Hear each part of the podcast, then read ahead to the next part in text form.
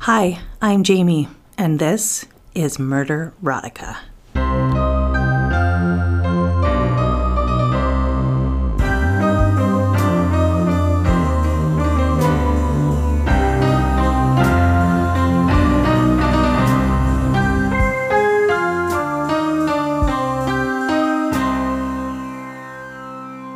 Hey everyone, I'm sure you're wondering why. It's just Jamie.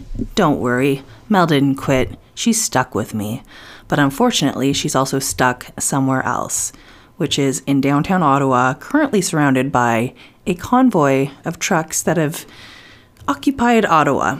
So not only is she kind of stuck in her apartment, she also hasn't really slept in about five days because there's just incessant honking. And um, yeah, I'm not going to go too into that, but just wanted to let you guys know that we didn't want to leave you guys hanging and we wanted to give you guys something to listen to. And we thought, why not give you like one of our old podcast episodes?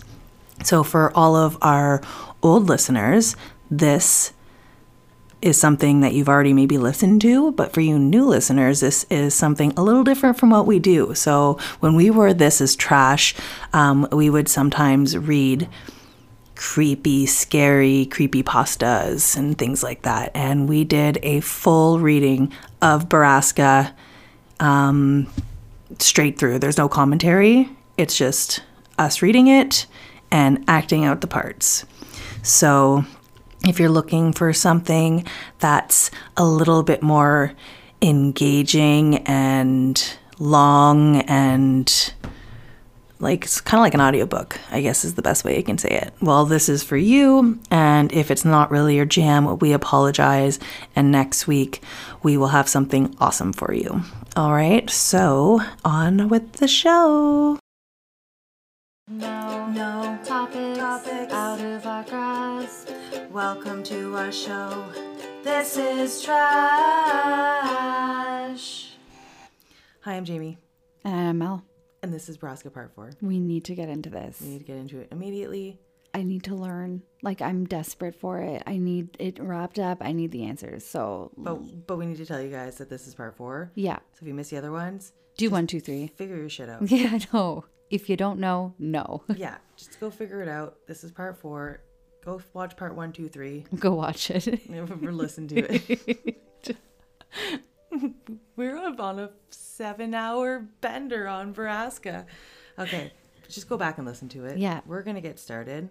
By the way, this is trash. yes. Enjoy the show. Bye. Bye. when I pulled up to his house the next morning, I could tell Kyle had cracked. His skin had taken on a yellowed color, and his voice was flat and void of emotion. It's not over yet, Kyle, I said as he dropped into the seat next to me. Yes, it is, Sam. He all but whispered. No, I don't believe that. Kimber's dad is missing too, you know. Maybe it was him instead of that was that. I I couldn't bring myself to say it. We're living in hell. Just kidding. It's hell in our own reality. I couldn't disagree. The town I'd grown to love seemed so foreign to me now. Whitney hadn't been an outlier like I'd thought. Missing people were the norm here, and that would make Jimmy Prescott the king. He's Satan himself. As soon as the words were out of my mouth, Kyle punched the car door, awaking from his dead state with rageful vigor. I'll fucking kill Jimmy Prescott. Where is that motherfucker? You know he's involved in all this, Sam. You know. Maybe partially, I said, staring out the window. His dad created the town that bred this shit, but I'm sure the Prescotts are just running drugs. You know, the powder. Yeah, and so what? He's recruiting people to be to be drug mules or something? Maybe. I agreed for Kyle's sake, though I didn't really believe it. The sound, the great beast machine of Borrasca, gave off the distinct stench of death. And though I knew that physically that was impossible, it didn't change my mind about it. The air smelled different after the metallic wailing ended. We drove over to Forest Street Gourmet Coffee and Bakery and went in to buy our usual provisions of rock stars and monsters. As I paid for the four pack of cans, I saw Mira waiting on a coffee at the end of the bar. I could tell immediately that she was in a good mood, something that I hadn't seen much of since I'd started working for her. It was probably a good time to tell her I was calling out of work for the fifth day in a row. Hi, Mira, I muttered when I approached. Uh, I can't come in again today. I've got I've got some really important Sam, oh my gosh, how are you? um oh okay. I stuttered. Good. She said brightly. Don't worry about coming in. I'll hold down the fort, and I'm sure I can call Emmeline in if I need help. But really, Sam, what have you been up to lately that's so important? My mind blanked. Just as I started to stutter out some bullshit about helping my dad, Kyle appeared behind me. We're trying to find Borrasca. He said with all the gravitas of a eulogy. Ah, yes. Owen told me you'd asked him about that. You know, that's just a story, Sam. That legend has been around since I was a kid. Yeah, well, we're looking for our missing friend Kimber. We think maybe she's there. I trailed off lamely. Oh, really? I thought I heard the DeStaros are staying with relatives in Maine over the summer. Oh, well. Anyways, good luck, boys. Thanks. Kyle's voice was sour, and I knew his patience was thin. When we got back into the car, we each popped open a can of Rockstar and started chugging. I knew better than to ask Kyle if he wanted to smoke, since I was sure he hadn't lit a bowl since before Kimber disappeared. He finished the energy drink in under a minute and crumpled the can in his hand. I don't like your boss. He said, Mira, why not? I don't know. She's just off? Well, I mean, she's been going through some things. I wasn't going to elaborate any further. Why were you asking her husband about Borrasca, anyways? I don't know. I was just making small talk, and I thought he might know. He seemed to know about a lot of other things. And did he know? Nah. I took a long gulp of the sour drink and then choked on it when I remembered something Owen had said. well, actually, yeah, he said a Borrasca instead of just Borrasca. You know, like it's a thing instead of a place. Kyle lowered his Rockstar. And is it? Is it what? Is it a thing? I don't know. I've never heard of it. I've Googled everything weird about this town, but nothing ever came up. Did you spell it right? I don't know. I shrugged. Do you know how to spell it? No. I pulled out my phone. No, fuck Google. Kyle said. We need to talk to Catherine Scanlon. That's what Kimber would say. He was right. Catherine Scanlon may be the most knowledgeable person in town and was probably the right person to ask. I pulled out the 4th Street coffee and prayed she was at her office already. When we parked in front of Drisking Arts and Antiques, I was disappointed to see that the store was dark. Kyle pointed to a small, cheap, open sign hanging in the corner of the door, and I crossed my fingers that it was for Catherine's office. I was relieved to find the door unlocked, and we hurried past all the antiquities and blown glass to the back of the store, where we found an open door and Catherine sitting at her desk. Boys! She stood up when she saw us. You're up quite early for summer break. How did the essay do? Ah, great, I said. Actually, we're here for more help, Personal interest. Kyle said. Catherine raised her eyebrows. Color me impressed. I needed to get right down to it. If by some small chance Kimber was still alive, then every second counted. We're here because we want to know if Borrasca is a thing or a place. Catherine raised her eyebrow. I remember that legend as a kid. I'd actually have to tell you I didn't know if it wasn't for Wyatt. He knew so little about so much. She laughed. A sort of jack of all trades. Anyways, he told me an interesting fact once about Borrasca. It's both. What do you mean? I leaned over her desk. Well, the term Borrasca is just old, outdated lexicon. The word was used by miners to describe an underperforming mine. A mine? I whispered. Kyle shook his head. We've been looking at mines. So all the mines in Butler County are Borrascas? I asked. Well, generally, it's only the first mine in the system to run dry that's called a Borrasca. Do you know which mine ran dry first in our mining system? Kyle asked from where he stood near the door, repeatedly clenching and unclenching his fists. Uh, not off the top of my head, no. She laughed. I can look, though. I think I have those records here somewhere. Catherine walked behind her desk and opened a drawer of loose files. This is an odd thing to be interested in for boys your age, but I guess I should be glad you two are so eager to learn, especially over the summer. Yes, ma'am. Very eager. said Kyle. Is the Borrasca the first mine that ran out of ore? Um, was that by chance the same one those kids disappeared in? The McCaskies? Oh no, I don't think so. That particular mine was the Southwest mine and was very close to town. I think it was one of the last to close, actually. Ah, here we go. This packet should have that information. Catherine spent far too long moving books around on the desk to make room for the stack of papers she had. Kyle and I paced around the room nervously, trying to appear casually interested while the energy drink started coursing through our systems. Here we go. The first mine to close was the North Central mine, which was, yeah, actually one of the first to open. But where is it? Kyle walked over to the desk and braced his arms on it. Where is that mine? Um, Catherine pulled over a different stack of papers and started to fumble through it. After the longest minute of my life, she made a aha. sound and pulled out a large yellowed piece of paper that had been folded into a standard A4 size. She unfolded it on the desk and leaned over to read the markings.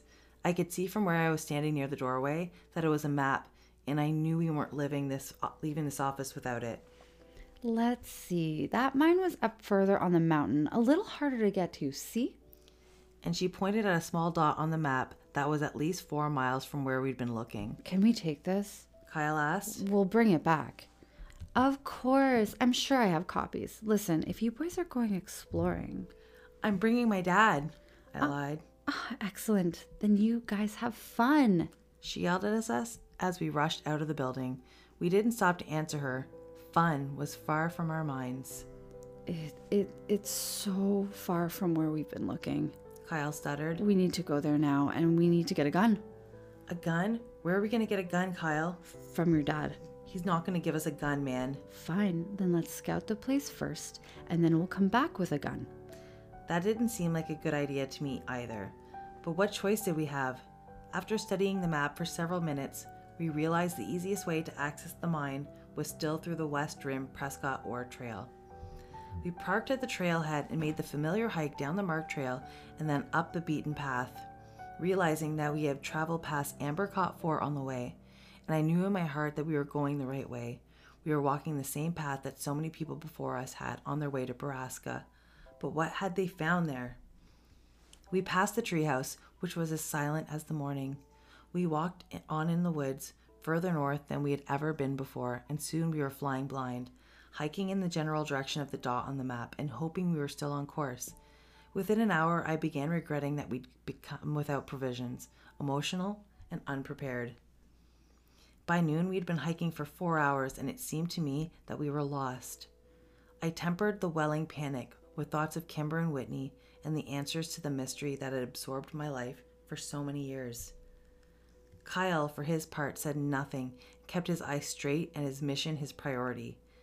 And then, just as the sun teetered on the apex of the day, we saw an emptiness through the trees and the hard lines of man made buildings. Kyle quickened his steps, and I rushed to keep up. When we finally broke through the tree line, I choked on my own deep breath and fell back against a tree as I looked over the quiet encampment. A large wooden signpost that was almost as long as the entire clearing was still standing near the entrance of the mine. It had to be a century old, and though most of the letters had rotted off over the years, for those remaining, I could guess that it had once said, Drisking Underground Mine. What was left, however, was Skin Endi Min. Skinned men. That way. Kyle pointed to the north end of the camp. We stepped out from the shadows and into the vulnerability of the clearing. There were several large buildings still standing on the boarded up entrance to the ore mine was set back in the mountain. We're not getting in there, I whispered. Let's try that building. He said and pointed towards the one nearby, which was the largest and at least two stories tall. We counted to three and then ran across the camp to the large wooden doors of the old building. They were cracked open, and when we squeezed inside, I had no doubts that death was indeed present in Borrasca. We were standing in what I guessed was a refinery. In the middle of the room was a large silver, con- conically shaped machine. A conveyor belt fed into it, and the room had a sour smell. Even the dirt beneath our feet seemed to have taken on a crimson tint. This is the machine. This is where they take them, I said. This is the place where people die. Kimber isn't here. Come on. I was only too happy to squeeze back out of the door of the building and tiptoe around the side. We rounded a corner and almost ran into a recently waxed, shiny green truck parked there. This is Jimmy Prescott's truck, I breathed. I know whose truck it is. Kyle growled. We were now on extraordinarily high alert. Kyle dropped to the ground and began to commando crawl around the building. I followed him, waiting to hear a shout or a gunshot, but none came. As we crawled around the corner to the back of the building, Kyle turned around to see me and put his finger over his lips, then pointed at a one story brown building that was only a dozen feet away from us. He got into a crouched position and moved as fast as he could across the gap between the two buildings. I did the same. As soon as I reached the wall next to him, Kyle whirled around and put another finger to his lips, and then pointed up to a window directly above us. There were noise coming from it inside, and even to me, a 16 year old version, the sound of sex were unmistakable.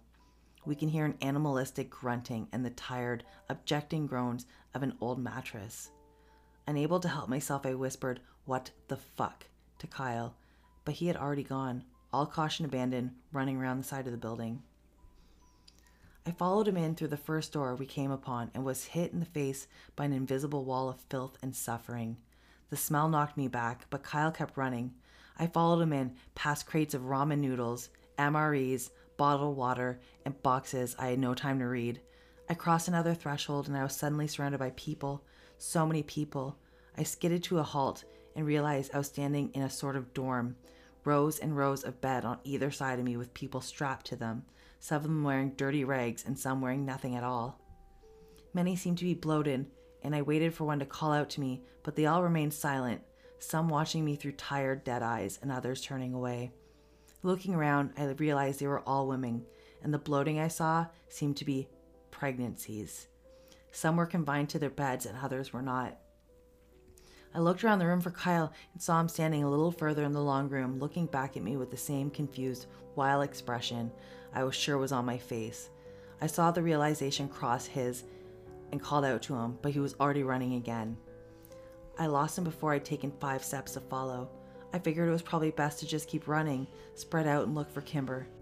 I didn't see her in this room, and I was sure she would have called out to us if she was. I looked around for another door and saw one cracked open on the left, behind a row of beds.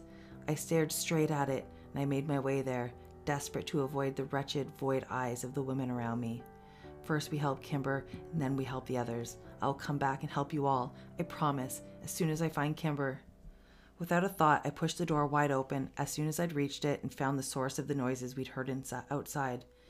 It was Jimmy, something I'd been expecting to see, but the scene before me was not.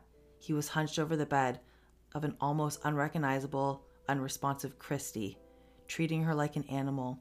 She watched me through the slits of her dead eyes, but she didn't call to me for help. I thought I saw a tear run down her cheek before she turned her face away from me, the face the wall the, on the other side. What the fuck?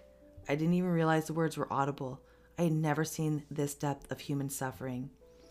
Jimmy's head snapped around to look at me and briefly registered surprise before he smiled at me in a way that turned my insides to ice. He didn't stop what he was doing, and I wanted nothing more to run over and push him off of Christie's, but to utter shame, I couldn't force myself to come any further into the room. Sam! Sam! Kyle's voice echoed through the building and immediately cured me of my paralysis. I found myself running back into the miners' dorm and away from Jimmy Prescott and Christy. Kyle! Back here, hurry, please. I fucking. I found Kimber. I followed his voice through the maze of beds and rooms as a cacophony of voices began to follow me. Help us, please. There were maybe only a handful of girls yelling at me, but it sounded thunderously loud as it filtered through my guilt. The weight of their misery dropped down upon me, and it almost pushed me into the ground. I will, I'll get help, I'll help you, I promised them as I followed Kyle's voice, still screaming desperately from an adjacent room. I sprinted across another threshold and saw him, hunched down near a, cor- near a corner bed, helplessly yanking on a leather strap attached to it. I slammed into the bed and fell to my knees, trying to work out what he was doing and how I could help him. I tried not to look at the bed because I knew I couldn't see her like that. I couldn't bear it. Had Kimber looked at me through the same accusing empty eyes as Christy and the others, I might lay down on the ground beneath her and curl up into a ball. Go around the other side, unbuckle the other two straps. Kyle had the high pitched voice and wild, desperate eyes of madness. I ran around the other side and did as he said with shaking, awkward hands. Oh, boys. Jimmy's voice rang out from somewhere in the building. I had just freed Kimber's ankle and was working on her wrist. She whimpered when she heard him and buried her face in my shoulder. Do you think you're hiding? I know where to find you. I know right where I put that girl. I'll fucking kill you, Prescott, you sick cunt. I'll fucking stomp all your bones and bleed you out, you little motherfucker. Kyle had lost all reason and strategy. He was filled with rage instead of fear, and it scared me even more. I pulled Kimber's wrist from the final strap and yelled, Go, now! We pulled Kimber up off the bed and quickly realized that her legs could barely support her. She was heavily sedated and breathing weakly. We braced her on either side and moved as quickly as we could through the nearest doorway, away from Jimmy. We were in another dorm. Through this one was filled with mostly empty beds. I could see sunlight shining through the door at the end of the long room, and we raced towards it as Kimber made little cries of pain. I didn't think my heart could break anymore, but I was wrong because in the next moment, it did. I almost dropped Kimber when I saw her staring at me.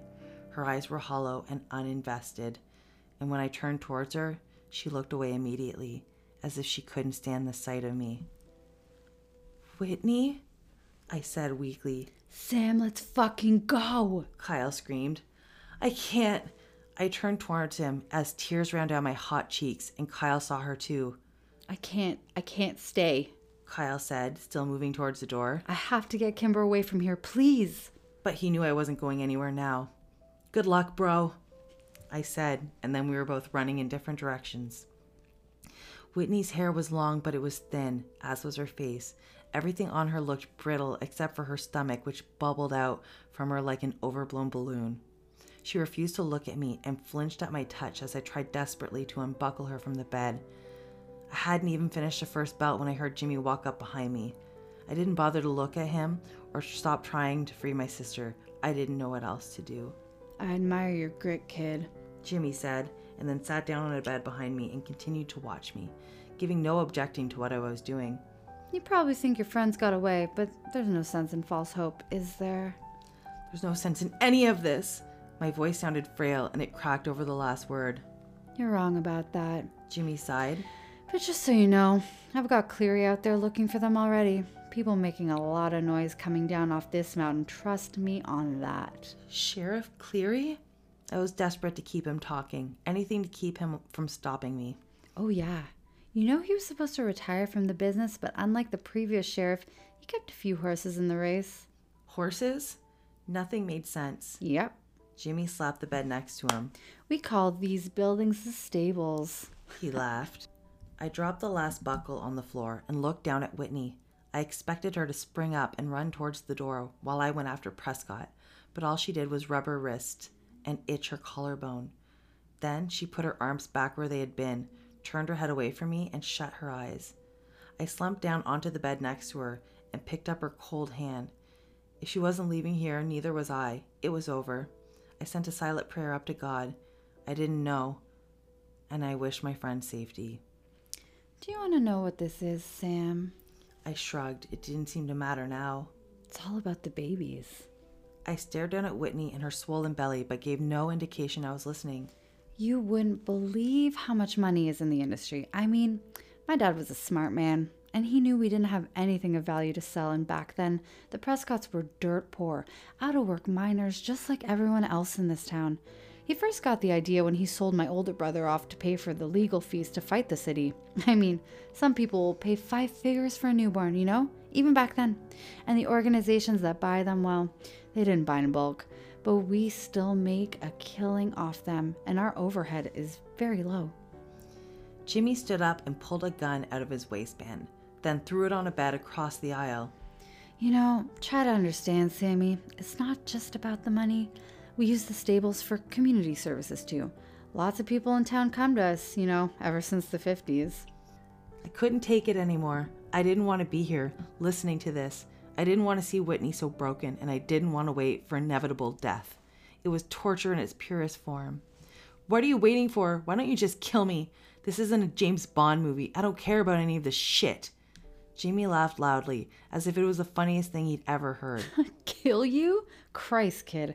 If I could, then I already would have. But I'm not allowed to kill you. I've been trying to decide if I want to fuck your sister right in front of you, though. She's not one of mine, but it might be worth it just to see your face. Just Just kill me and let her go. Fuck, I'll kill myself if you let her go. I stood up from the bed and Jimmy took two steps toward me and punched me so hard in the face that I fell back down on it. I moaned as I fought the tears and stars behind my eyes. I can't let her go, you little fuck. She got one of our community service babies in her. Grace says she's got another week to go. Two tops. Jimmy looked down on Whitney and frowned. She's been putting out shit babies, though, and as soon as this one's out of her, she's got a date with the shiny gentleman. What the fuck does that mean? I yelled at him and a loud ring suddenly filled the room. Jimmy held up a finger and pulled a phone out of his pocket. I gotta take a business call. Two minutes and we can get back to our conversation. Jimmy walked over to a corner of the room and I desperately started to pull on Whitney. We gotta go, we gotta go, Whit. We can't stay here. She kept her eyes shut and her body lax. Whitney, they're going to kill you. My head whipped towards the door as I heard a truck skid in the dirt just outside of it. Jimmy ended his phone call and Killian Cleary walked in, pushing a limpy, bloody Kyle in front of him. Lose something, Prescott? Where's the girl? Couldn't find her. God damn it, Cleary, you fucked us. Go back out there and find that girl. Jimmy snatched his gun off the bed and shoved it into the back of his waistband. Now listen here, you little shit. Cleary growled. I ain't your fucking employee, and I don't have all fucking day to play hide and seek in the woods. I'll t- I'm telling you, she wasn't with him, so I guess if you want to know where she is, you should get it out of him. Cleary threw Kyle down on the floor and spit near his feet. I gotta do your fucking job now? Jimmy walked over and without any hesitation kicked Kyle so hard in the ribs I heard some of them snap inside his chest. I tried to stand up, but I was still dizzy and fighting off the darkness. Where's your girlfriend, Landy? Prescott raised his boot and then stomped down hard on Kyle's ankle. He screamed in pain. I can do this all day, kid. Cleary sat down on a bed across the aisle and lit a cigarette, watching impassively. Jimmy pulled Kyle to his feet and then punched him hard in the face. A few of Kyle's teeth scattered across the floor. Tell me, you little cunt. Jimmy punched him again in the face and Kyle went limp. You're killing him! I screamed and jumped off the bed, running blindly towards Jimmy in a red rage. Cleary stood up and caught me with no effort at all. Holding my arms down at my sides, he laughed, cigarette still tucked into the corner of his mouth as I struggled helplessly against his chest. Jimmy had straddled Kyle by now and was rapidly punching him in the face and chest. Kyle was barely conscious, and I prayed he'd pass out from pain. After a full minute of this, Jimmy stood up and rubbed his bloodied fist. Last chance, Landy. Fuck you, Kyle said through a wheezing, rattled breath of air. Jimmy spit on him and raised his foot up as high as he could and brought it down on Kyle's face with so much force that I heard his skull break. I sagged in Killian Cleary's arms and he dropped me into a puddle at his feet. Jimmy bumped a cigarette off Cleary and they stood next to Whitney's bed, watching me cry. Jesus, what a mess. After a few minutes, Cleary flicked his cigarette out and pulled out his fi- phone. All right, Sam, take your friend. I couldn't have heard him right. Fuck that. That little Landy shit ain't leaving here. You want to clean this mess up, Prescott? I stood up and my knees didn't buckle beneath me. I'm not leaving without my sister, I told them. Jimmy laughed. Yes, you are. Cleary said. If you want to save your friend's life, he ain't dead yet, Sam, but he will be soon. He tossed his keys at me. The road off this mountain is back by the refinery. I let the keys bounce off of me and fall to the floor. Cleary swore at me. I knew he was right. I was a coward, and I would leave my sister and all the others here just so I could get away and save Kyle's life. I picked up the keys and then, without looking at the two men, I picked Kyle up by his shoulders and his head rolled back as if it was no longer attached to his spine. His face was a collage of pulp and blood, and I struggled to stay calm and breathe as I dragged him out of the building. Cleary and Prescott watched me, taking drags off their cigarettes and saying nothing. I knew they were probably lying to me. Kyle would be dead by the time I got down the mountain if he wasn't already. I opened the door to Cleary's old Ford and placed Kyle in the front seat, wincing as his head rolled around like a ball of string. It took me almost an hour to get down the mountain, even though I took the overgrown road at ridiculous speeds and did everything I could to destroy the shocks on the truck. I sped into the hospital's emergency zone and found a medical team waiting inside the door. It was clear that they had gotten a call to expect me because they already had a crash cart with them and an IV ready to push into Kyle's wrist. I left Cleary's truck where it was and spent the next two hours in the waiting room, calling my dad over and over and over again, crying over an architectural digest magazine. No one came to take a statement from me or ask me any questions. Kyle's mom arrived just before my dad did and started screaming as soon as she saw me. My dad walked in behind her and had a deputy restrain her. He drove me home in silence, but I couldn't take it for long. Is anyone gonna file a police report? Does anyone even fucking care about what happened? Sam, He didn't turn to look at me. I'm doing my best to do damage control in the situation, but if Kyle dies or his parents sue, there's nothing I can do to keep you out of court. You think I did this? I screamed at him. We're not going to tell your mother, all right? She has enough to worry about. Dad, it's. I. Kimber, it was fucking Prescott and Sheriff Clary. Yes, you arrived at the hospital in Killian's truck. We already talked to them both. I was so frustrated and full of rage that my next words came out a jumbled, stuttering mess that ended in a helpless scream. We pulled into our driveway and my dad turned off the car and finally turned to look at me as I struggled to catch my breath. Samuel, we'll never speak of this again. Do you understand? Are you fucking kidding me, Dad? Kyle might fucking die. I saw Kimber. Enough! If you want this to go away, you'll keep your mouth shut about it, make no statements to anyone, and I'll hire the best lawyer I can afford to clean up your mess. I don't know why you beat your best friend almost to death, and frankly, I don't want to. You. Fuck you! I screamed at him and threw open the door to the cruiser. I ran then, away from him and the house and my broken life. He didn't come after me, not that day or any other. Since everyone in town thought I was a violent thug, no one would let me stay with them when I called around. I eventually went to a motel far outside of town and drained the last of my savings from work paying for the room. I went back to pick up my car from the trailhead, but it was gone, and I hoped it was Kimber who had it and not a tow yard. I read the paper every morning for some mention of Kyle's condition. I saw the Daily's birth announcement about 10 days later. They had just had a son that they named William. The whirling, twirling, shiny gentleman lit up the valley with its stench and song of death that night. It was the last time I ever heard it. I stayed in Drisking long after the money had run out, and I was sleeping on the concrete behind the motel. I stayed until Kyle was released from the hospital, a mute, empty eyed, soulless vegetable. I went to see him once while only Parker was home and threatened him until he let me inside the house. When I assured myself that Kyle, the Kyle I knew, was dead and only his empty husk remained, I left his house and hitchhiked out of town. And after I spent four drunken, drug fueled years in Chicago, I came home one day to find a letter waiting for me. It didn't have a return address, but it was postmarked California. I knew it was from her before I'd even picked it up. She'd written so many of my assignments for me that I knew Kimber's handwriting better than my own. Inside it was a letter. The letter. I read it only once, many years ago, until I sat down to transcribe it today. My Kimber, I know you aren't going to understand why we did the things we did. It was all born out of love. At least it started that way. You're everything to me, and you'll always be my daughter. Do you understand? And I'm leaving this world because of what I've done to you, not because of what you are. I don't want you to be upset about what you are, because who you are is beautiful.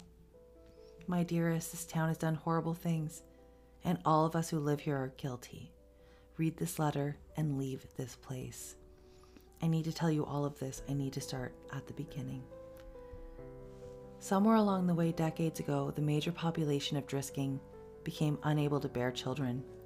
Most people blame the town for letting the iron ore leak into our water table during the collapsing of our mines. This is the same water table that still provides the town's water supply today. They were never quite able to fix it, and ore is toxic and exposure causes infertility. The town did, and still does, suffer greatly from its effects. And the Prescotts, they solved the problem that no one could solve. It was an ugly, crass solution, but most people were happy to look away when they were able to raise families again. You see, you see, they took girls, mostly women from other places, and they impregnated them and gave us their babies. and the ta- town came under the care of Thomas Prescott when he started to sell some of the babies on the side for a profit to rich couples. And the sheriff, he helped him to do this. But then an ugly rumor started that they were selling to human traffickers, and the Prescotts had to offer triple the price for girls. And in town, we began to murmur. But we once again turned the other cheek when the city was suddenly flooded with money because of how well the traffickers paid.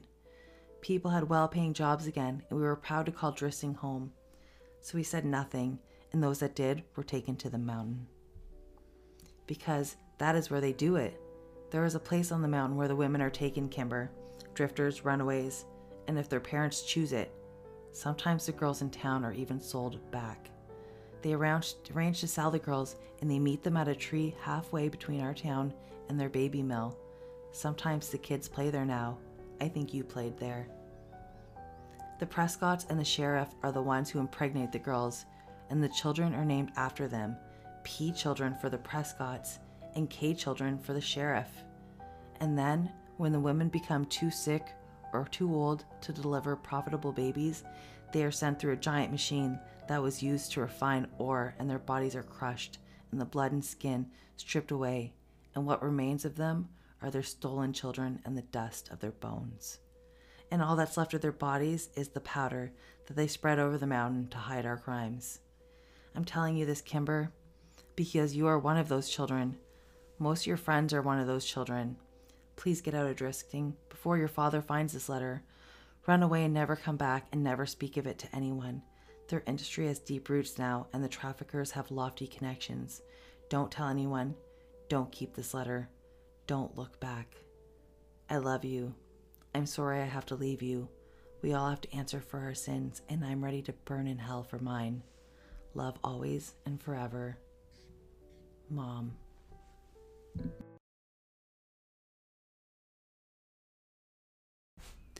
So, um, I think I need to go to the hospital for heart palpitations because those last few paragraphs, I think I was just heavy breathing into the microphone as you were reading to me. Like, I'm not Yeah. kidding. I think I couldn't control, like, I was so into the story that I think I was leaning into my laptop, just, just like I couldn't even handle it. I was emotionally invested. It was 7:30 in the morning Yeah.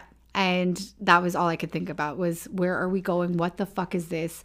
And just pure terror. Yeah. What the fuck was that? I was so invested in reading it, even though I've already read it because it's been so long that Just I was reading while I was me up. talking, and it was again seven thirty in the morning. And we're trying to finish this, and like I don't even know what my words sound like. It could just be me just slurring into the microphone. Thinking that we sound fantastic. I honestly though was like I'm not going to be able to sleep one because that f- scene of horrors with all of the beds in a row, the disgusting linens if there were any, the girls in the worst shape possible won't even make eye contact with you and don't want to leave because this is all they know now. People who've been missing for His years. His sister has been missing since he was nine. Yeah. and now they're like in their sophomore year. Mm-hmm. I'm not American, so I don't know what that means. I think that's like Is it is it early high school or late high school? I'm like middle, like maybe you're like The middle of high junior, school. Yes, sophomore, yeah. and then senior. Yeah, that makes sense. So sure. maybe like 16, 17. Yeah. Correct us if we're wrong, America.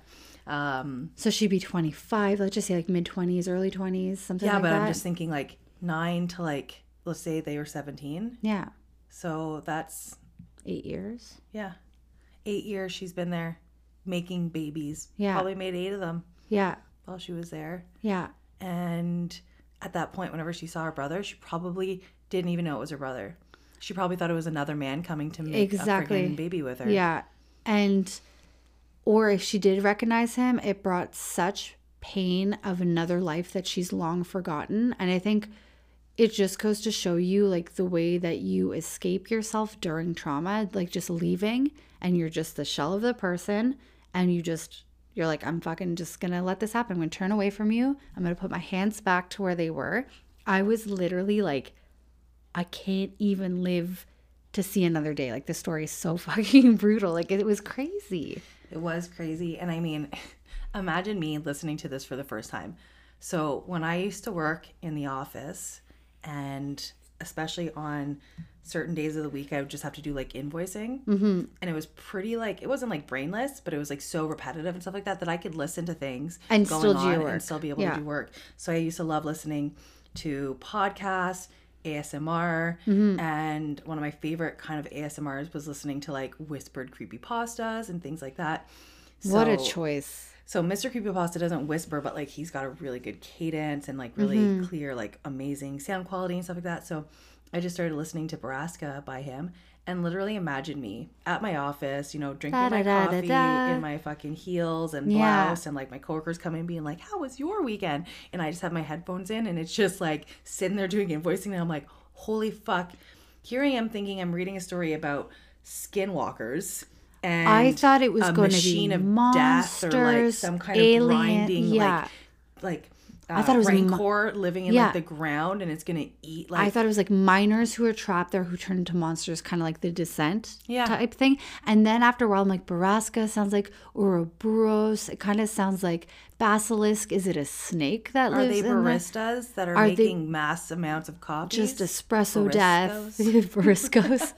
like I was, my brain went to everything except for sex slavery. Mm-hmm. I didn't think about that. And then the machine of death that would spin and and um, I'm sorry, disassimilate you. Is I don't know if that's the right word. Let's just go with like decimate. It like turns you into dust and powder. It like just grinds you down to nothing, and it coats the mountainside. The earth is red. Yeah. So your bone dust settles up on it like some weird fucking like baking soda that you pour on the litter pan to like cover it. Like It makes me think of War of the Worlds Yeah. when they're just like have that giant like you know like the toys in Toy Story Yes. and like they just come down and grab a human and, they just put it through the grinder Yeah, yeah. and it just sprays it's like Yeah, Yes. Yeah. and you're just like oh my god they're spraying blood everywhere the whole earth Yeah. is just coated and in Inhuman ground. ground Ground yeah, round. ground, round for the vegetarians out there. Um, it was honestly like twisted, but at least like the only silver lining is that, I mean, Jake. Li- wait, am I Jake? Was I Jake? No, you I was were Kyle. Kyle. I'm like Jake. Kyle. I've like erased this story from my mind. Yeah, Kyle. you guys, we literally read the story for like 12 hours. four or five hours Yeah, straight. Even yeah. Mm-hmm. though it's only like a three hour read, you know, we kept messing up. we kept forgetting whose parts were what. Um, There's but new characters coming in. We're like, who's gonna be fucking Susan? yeah, who's gonna be little Gregory and little this and Little... I wonder if you guys are gonna be able to tell who's being who and our consistency with our characters. Honestly. we just guys, we didn't practice this. We just pulled this out of our fucking assholes. we would pause it and look at each other and be like, "Are you gonna? Okay, you do this line. I'm gonna do this line." yeah, but was I them last time? Whatever. Let's yeah, whatever. For it. yeah, was I him yesterday? Was I him the whole time? I don't know. But I okay, so Jake made it out with a cracked skull, no teeth, and we know that Kimber survived because she hand penned the letter mm-hmm. to Sam. Yeah. And got it to him in whatever fucking little dingy motel he was staying at or whatever. It fucking made it to him. So we know that she's out there. She survived. I can't imagine what she went through. And Sam is just like, I did a really bad four years on the streets and doing all the drugs of Chicago. I'm like, four years? That's it? Because I would be like, get me the highest grade and most insane synthetic shit you can find, and I'm on it till the I die. And in Alaska. And in a lot, the farthest away I can get, get North Pole. Yeah. That's it. I'll get a cabin there. Just paying a thousand dollars for like a gram of fucking cocaine because you're in Alaska and has to get flown. it has to get flown to you or like husky driven or something like Yeah. but no fuck that like story was honestly edge of my seat the whole time the writing was so good it was so good And I just love a good, not completely wrapped up ending. I love Mm-hmm. a wrapped up ending. I'm not gonna lie. I like, I love, I love any kind of ending. I love an unhappy ending. oh I, love, an un- the I- mist. the possibilities Spoiler alert! Not gonna say anything happens, but it's not a happy ending. no But I love, yeah, where it's like there could be a possibility of something happening in the future. Well if Possibly it does just uh just give me some time because i need some need some goddamn time to get over this one Don't worry, I will give you time, just like I will give all of our listeners time to get over the trauma of that story. Because, yeah, listen in get caught up and if jamie takes me back to Borrasca You'll be joining. You'll be coming with me. But uh, what are we going to be doing the rest of the month to lighten the mood? To lighten the mood, Jamie's going to be taking me back to space with Star Wars Episode 4. Yeah. The original movies, which I 100% have never seen all the way through, only clips that are been mentioned on other shows, like whether it's like fucking movie reviews or just like sitcoms where they do a skit or something like that. I've I don't fucking know Star Wars still. So we did episode one through three. I'm gonna move away from the costumes and more into the actual story, and then maybe some fun would you rather's like not the horror movie would you rather, which I mean would be great to play in real life. oh, God. But yeah, um, maybe maybe just we'll have a fun night of smoking some pot and asking each other, would you rather eat a fucking salty dick or swim Yeah. through a sea of severed heads? Like, and to save ourselves some, like, you know, possible opinions on our choices of would you rather, we'll just find it online. yes, And we won't even read them. And they'll be a Oh, surprise to us and we'll record it. And we have to. We have to we have you have to choose mm-hmm. and not No just choose. fucked up no matter is. how fucked up it is, you can't say I don't know. You'll have to choose and Explain. explain why. yeah. Oh, God. I feel sick thinking about it. Uh, I, I hope it's, it's going to be like the exact opposite as our October, Halloween, and Christmas, where we're like, well, I've got like four favorites, Yeah. and here's why. I'm going to be like, well, I'd like to do both. Yeah. well, personally, I'd right, like to eat the salty dick while swimming through the sea of severed heads. Yeah. Want both. Because I mean, the salt would help. that would help my stamina of swimming through the corpses and maybe deal with the gagging because I'd already be gagging on the severed penis. and I've So- heard that salt, you know, helps to calm the stomach Yeah. and The jam a bunch of salt- salt up my nose so I can't smell the decay. All right.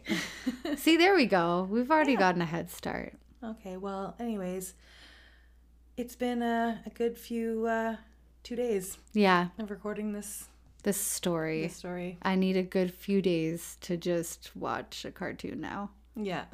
Get that mountain out of my mind. yeah, I just wish it was a monster. I wanted it to be, a it to be a monster. but you know, it's just kind of like that, you know, sometimes the real horror is 10 times more scary than whatever is supernatural out there. yeah, sometimes real people Actually, are most of the scarier than All the monsters. time. Yeah, Whenever I think about, yeah, no. I'd rather fight a big fucking like dragon monster, fucking like Uruk-hai, than deal with a fucking weird ass sex crazed serial killer. Serial killer Yeah. town. Yep. Yep. All right, buddy. Well, anyways, let's just sign this off. Yeah. Remember, everyone, it's called Trash Can.